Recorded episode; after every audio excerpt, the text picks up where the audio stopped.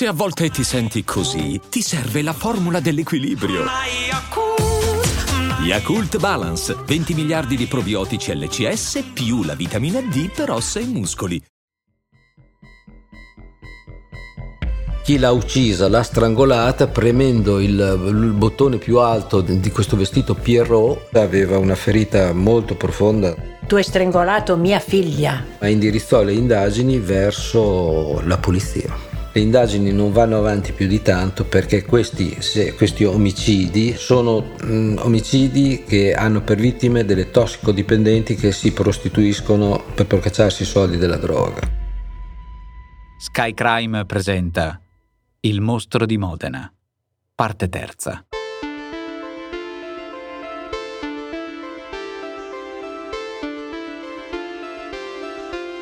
Ci siamo lasciati con la notizia di una nuova vittima. Ora che stiamo ripercorrendo linearmente la sequela di delitti, al momento della storia si tratta del quinto. La vittima si chiama Fabiana Zuccarini, è il 1990. I delitti che colpiscono la provincia del capoluogo emiliano abbracciano un lasso temporale ampio. Le tecniche d'indagine si evolvono. La società in continuo mutamento vede nascere nuove narrazioni dei crimini da parte dei media. C'è un programma televisivo in particolare, la cui programmazione farà in tempo a intercettare gli omicidi di Modena. Si chiama Telefono Giallo, andato in onda dal 1987 al 1992. All'epoca rappresenta l'ingresso della cronaca nera nella televisione italiana. Offre un nuovo approccio a quelli che in gergo conosciamo ormai bene come casi a pista fredda. Il noto conduttore Corrado Augias e la sua redazione preparano le puntate consultando gli atti delle inchieste e dei processi. Un esempio virtuoso su come un conduttore, un giornalista, debba mettere al servizio del caso la sua capacità di analisi, non tanto per azzardare giudizi conclusivi, quanto più per interrogarsi sulla potenzialità degli indizi, assicurandosi di averne ricavato tutte le potenziali informazioni nascoste, nella speranza di individuare piste ancora ignote. Quello che continueranno a fare alcuni cronisti della stampa locale. L'importante è riconoscere quei percorsi che conducono alle domande giuste, a prescindere dal fatto che poi abbiano o no ricevuto risposte. Io sono Francesco Marchi e la mia voce viaggerà assieme a quelle domande su storie di crimini e delitti, sperando che le domande coincidano con le vostre. Lo faremo sempre qui, su Sky Crime. Il vero assassino torna a farsi vivo il 7 marzo di quest'anno, nove mesi fa. La quinta vittima è Fabiana Zuccarini, 21 anni, figlia unica, viveva con i genitori a Pavullo, provincia di Modena. Il signor Zuccarini, padre di Fabiana, è qui. Buonasera. Buonasera. Mm, Buonasera, signor Zuccarini. Lei ha fatto delle... Un momento, signor Auge. Prima di tutto voglio chiarire un particolare. La prego. Non sono venuto a Roma per sostenere il sindacato delle prostitute. Sono venuto a Roma per avere giustizia di mia figlia, per collaborare con la legge.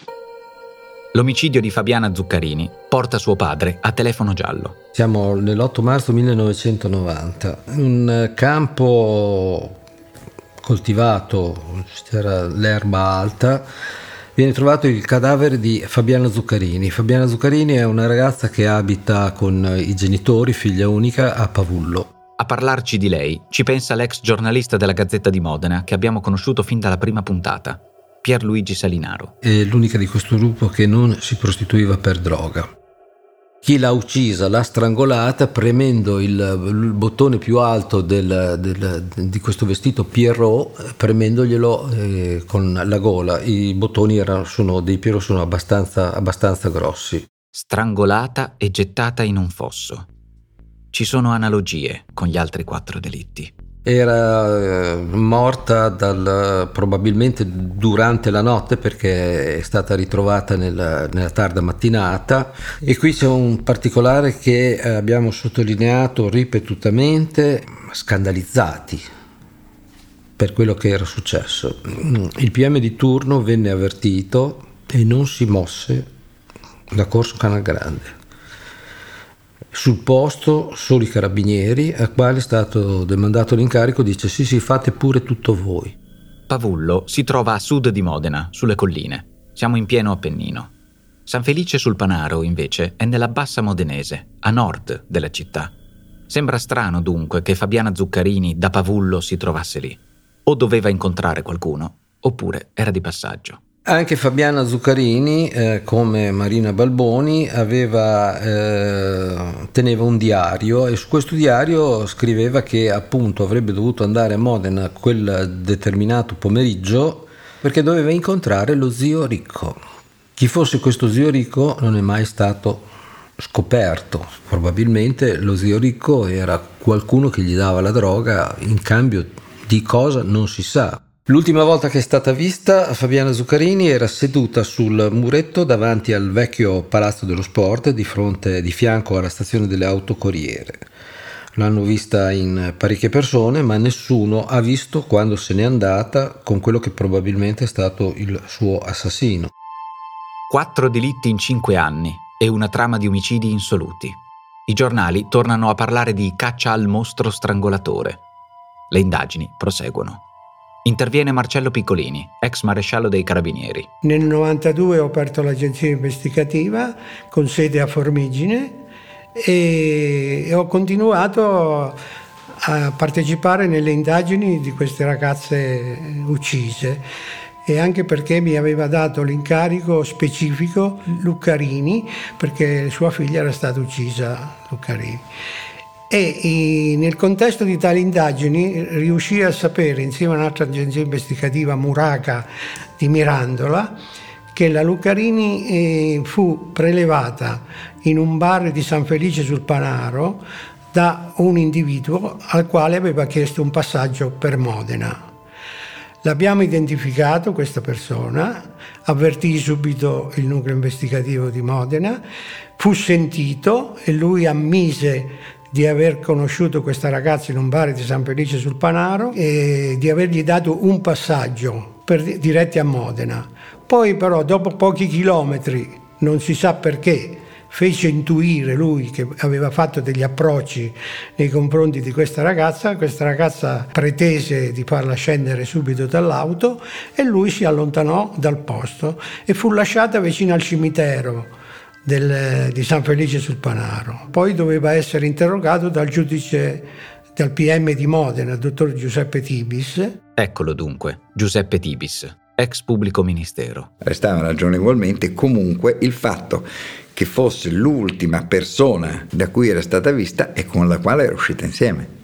Quindi questo non dico che fosse una prova assoluta, insomma, però quanto bastava per cercare di capire come, dove, cosa era successo, dove l'aveva accompagnata. Ma improvvisamente eh, questo signore è deceduto, ebbe un incidente stradale col motorino che andò in un fossato ed è deceduto. Da quel momento questa pista si è spenta. C'era un lasso di tempo che poteva far eh, ragionevolmente sorgere i sospetti, sospetti che si concretizzarono in indagini. Solo che lei sa meglio di me che quando l'indagato decede il caso viene archiviato eh, per, mor- per, morte dell'indagato. Lei capisce, accompagna, mettiamo una persona, dà un passaggio da qui alla Madonnina, dico così, a mezzanotte l'una, la lascia lì questa incontra un'altra persona dopo un'ora che l'ammazza, il fatto che lei l'abbia accompagnata fino a lì non è la prova provata che sia l'omicida. Cioè, prima di, sa, di, di, di sacrificare la libertà personale, eh, bisogna pensarci un attimo. Io preferisco mille colpevoli in giro piuttosto che un innocente in galera. Ma non stiamo parlando poi di questo caso, stiamo parlando genericamente per la giustizia. Perché eh, sa, un innocente che l'ha tenuto dieci anni in galera, chi glieli restituisce più? Un colpevole magari potrà essere beccato per la prossima, ma per l'innocente è terribile. Preferisco mille colpevoli in giro piuttosto che un innocente in galera. Non è certo il pensiero che ci si può aspettare da chi è coinvolto in prima persona dentro una tragedia, come il papà di Fabiana. Lo abbiamo sentito solo all'inizio, quando era ospite al telefono giallo di Corrado Augias. Un uomo estremamente determinato. Il caso Zuccarini è andato avanti per degli anni, Ogni tanto c'erano delle novità. Gli inquirenti si sono trovati di fronte a, al padre della Zuccarini, che era un uomo estremamente combattivo. Non c'era settimana che lui non venisse giù in procura a sollecitare indagini, a portare notizie, a mm, dire che questa l'aveva vista, quell'altra l'aveva vista, però erano cose che poi non trovavano riscontro da, da, da nessuna parte. Il Lucarini era un elemento abbastanza difficile, nel senso che le cose le vedeva in un modo diverso dal mio. Lui vedeva tutti i colpevoli, indicava tutti i colpevoli, io rinunciai all'incarico perché non, non condividevo di svolgere le, le indagini in un canale che non portava a nessun esito. Anche Giuseppe Zaccaria, ex ispettore di polizia, lo ha ben presente. E ricordo suo padre, poveretto, menomato da un arto, del cavo un arto artificiale, che ha speso ogni forma di, di, di, di risorsa umana nell'aspettativa di veder risolto il problema.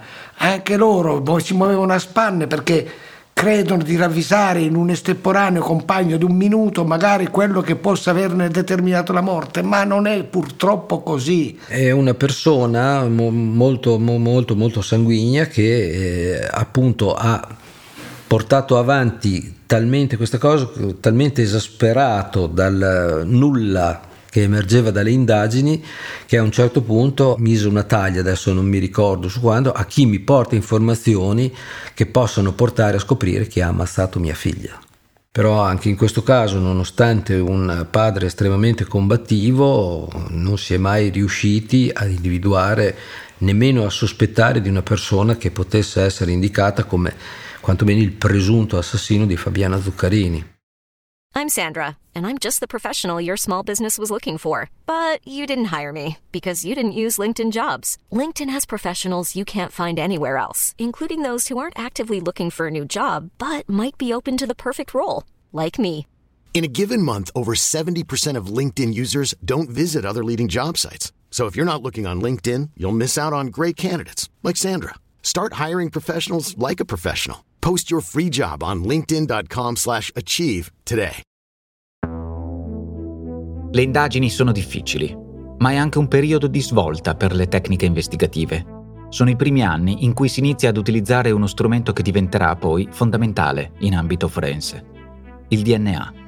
Una tecnologia che però all'epoca non è ancora sufficientemente diffusa. Erano molto difficili le indagini di polizia giudiziaria, bisognava farle eh, proprio eh, su intuito, per intelligenza, caparbietà degli investigatori, se no, no se perdevi soltanto, se mollavi l'osso non, non lo perdevi più.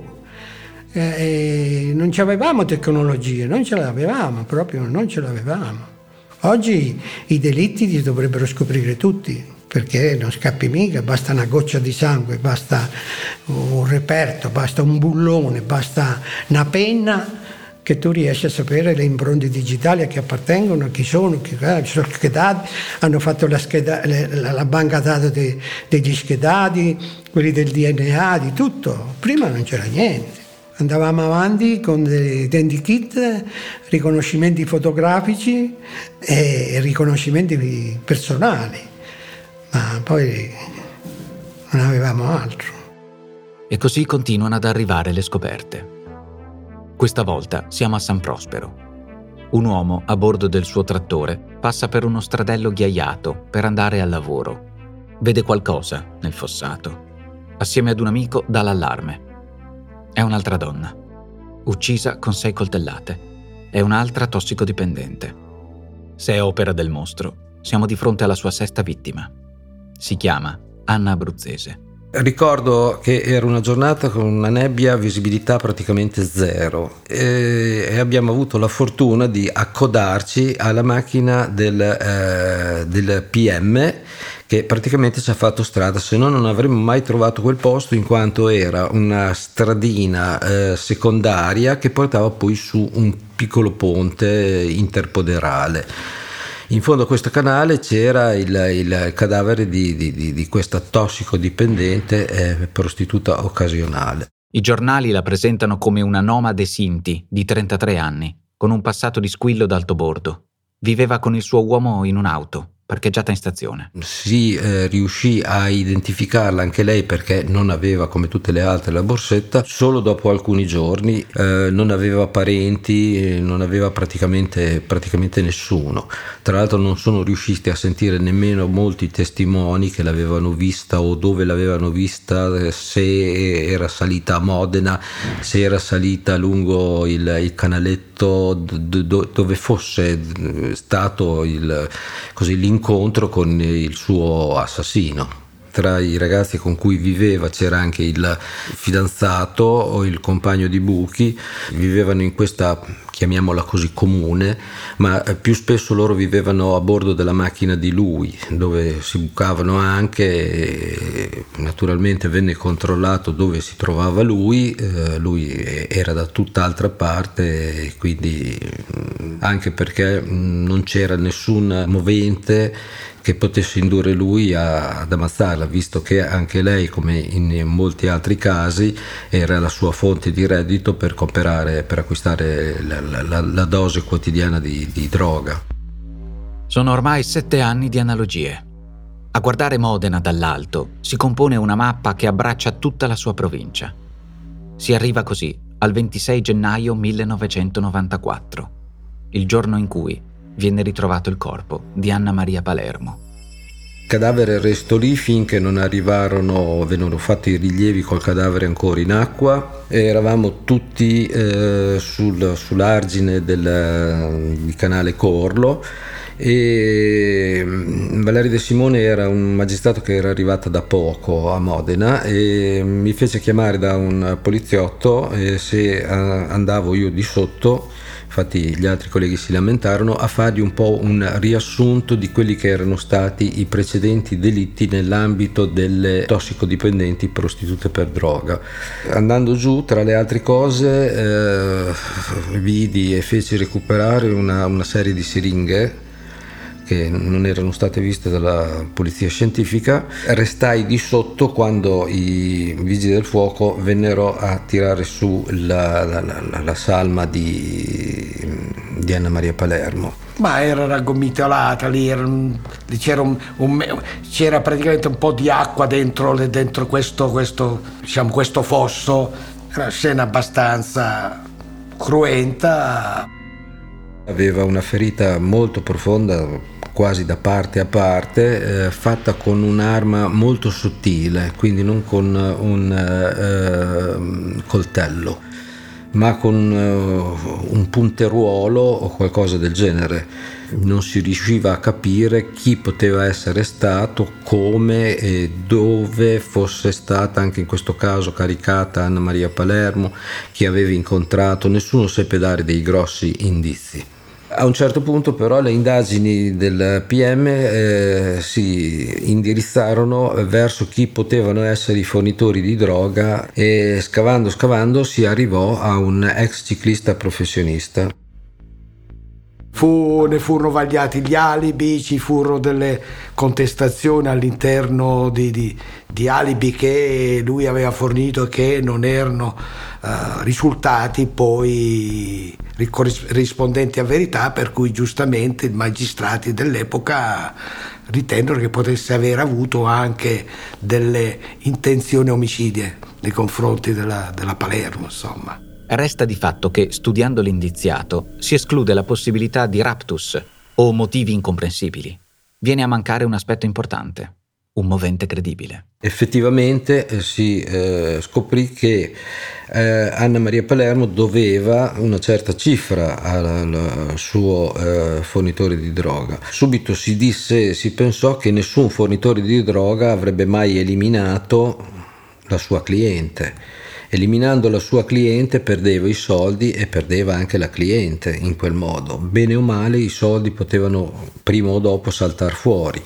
Ucciderla non aveva nessun senso per uno spacciatore professionista come era diventato negli anni l'ex eh, ciclista. E questo convinse la, la, la, la Corte d'Assise che eh, non si trattava di lui, che gli indizi eh, erano solo indizi e non poteva essere eh, giudicato colpevole, come si dice, al di là di ogni ragionevole dubbio.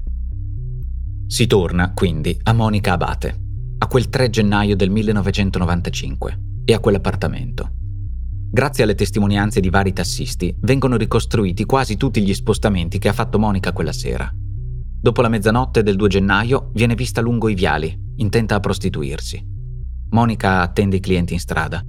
Ha lo sguardo triste perché, come dirà una collega, le vacanze natalizie le ricordano il padre morto da poco. Un amico di Monica, invece, testimonia di averla accompagnata a casa da sola alle ore 4. L'ha lasciata davanti al portone, ma non è salito. È l'ultima persona che la vede viva. È l'ultimo momento di cui si sa qualcosa. Poi, un buco. Non venne chiamato il medico legale, siamo comunque di fronte a una morte per overdose, si chiama sempre il medico legale.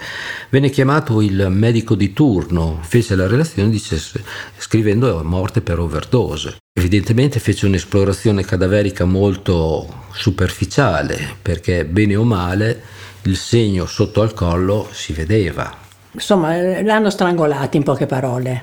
Non so poi il sistema che ha usato questo ma è stata strangolata Monica. Questa che avete sentito è la voce di Romana Caselli, la mamma di Monica. L'abbiamo conosciuta all'inizio di questa storia. Lei è convinta che l'abbiano strangolata. Le evidenze ci sono. Restano comunque molte le domande che riguardano l'omicidio di sua figlia.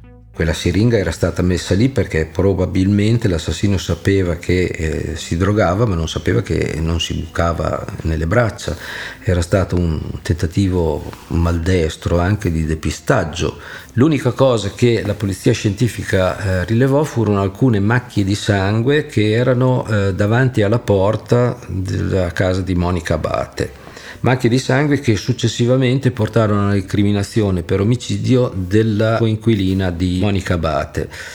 Infatti le macchie di sangue corrispondevano al DNA della, della coinquilina processo che è finito in niente, sebbene si sia andati per la seconda volta in questo caso a processo, per il semplice fatto lei disse che, eh, a parte il fatto che era da un'altra parte, che quelle macchine di sangue erano dovute al fatto che lei, eh, mentre aspettava che Monica aprisse, si era bucata ed erano schizzate delle, delle macchie di sangue. Che le macchie di sangue fossero sue, quello senz'altro che non sia stata lei ad uccidere eh, Monica Bate, anche questo eh, è stato eh, verificato ed è acclarato che eh, la coinquilina sapesse qualche cosa è sempre rimasto il dubbio anche al pubblico ministero che portò a processo questa ragazza. Il dubbio che lei sapesse chi poteva esserci eh, dentro la casa, chi eh, si era accompagnata nella circostanza a Monica Abate è sempre rimasto e c'è tuttora. Quello di Monica Abate è un omicidio che forse si sarebbe potuto risolvere e che ancora, forse, potrebbe essere risolto a partire dai dati esistenti e dalla loro valorizzazione investigativa. Così scrive il giudice nel 1998, alla fine della sentenza che assolve la coinquilina di Monica Abate. Si parla di errori e interferenze, di ipotesi non sondate. Ma quali sono queste ipotesi?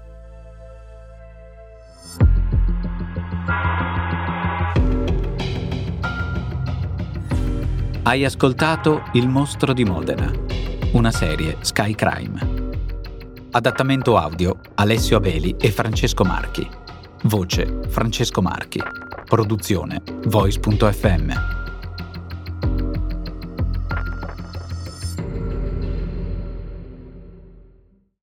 E adesso un bel caffè finito.